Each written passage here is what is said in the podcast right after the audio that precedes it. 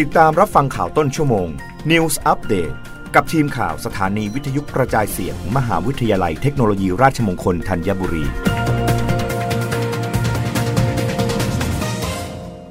รับฟังข่าวต้นชั่วโมง โดยทีมข่าววิทยุราชมงคลธัญบุรีค่ะ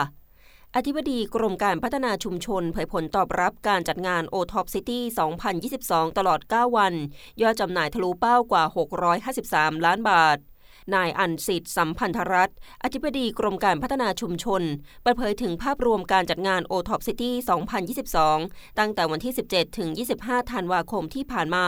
พบว่าได้รับกระแสการตอบรับดีเกินคาด มียอดการจำหน่ายรวมกว่า 653 ล้านบาท จากเดิมที่ตั้งเป้าไว้ที่ประมาณ 500 ล้านบาท มีผู้เข้าชมงานกว่า 200,000 คน ผู้ประกอบการร่วมจำหน่ายในงานกว่า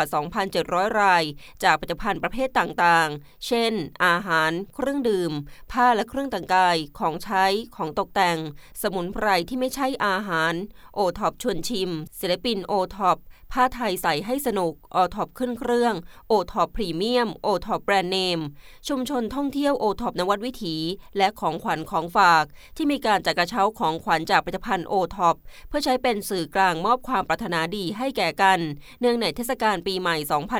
2566 สะท้อนถึงผลสำเร็จของนโยบายการพัฒนาสินค้าโอท็อปช่วยสร้างงานสร้างรายได้เสริมสร้างเศรษฐกิจฐานรากให้เข้มแข็งมั่นคงและยั่งยืน รัฐบาลจะมุ่งส่งเสริมและสนับสนุนการพัฒนาคุณภาพสินค้าโอท็อปให้มีประสิทธิภาพนำนวัตกรรมและเทคโนโลยีที่ทันสมัยเข้ามาช่วยต่อยอด เพื่อยกระดับสินค้าให้เป็นที่ยอมรับในระดับสากล พร้อมสร้างโอกาสให้ชุมชน ได้นำสินค้าที่มีคุณภาพออกสู่ตลาดมากขึ้นอย่างต่อเนื่อง รับฟังข่าวครั้งต่อไปได้ในต้นชั่วโมงหน้า กับทีมข่าววิทยุราชมงคลธัญบุรีค่ะ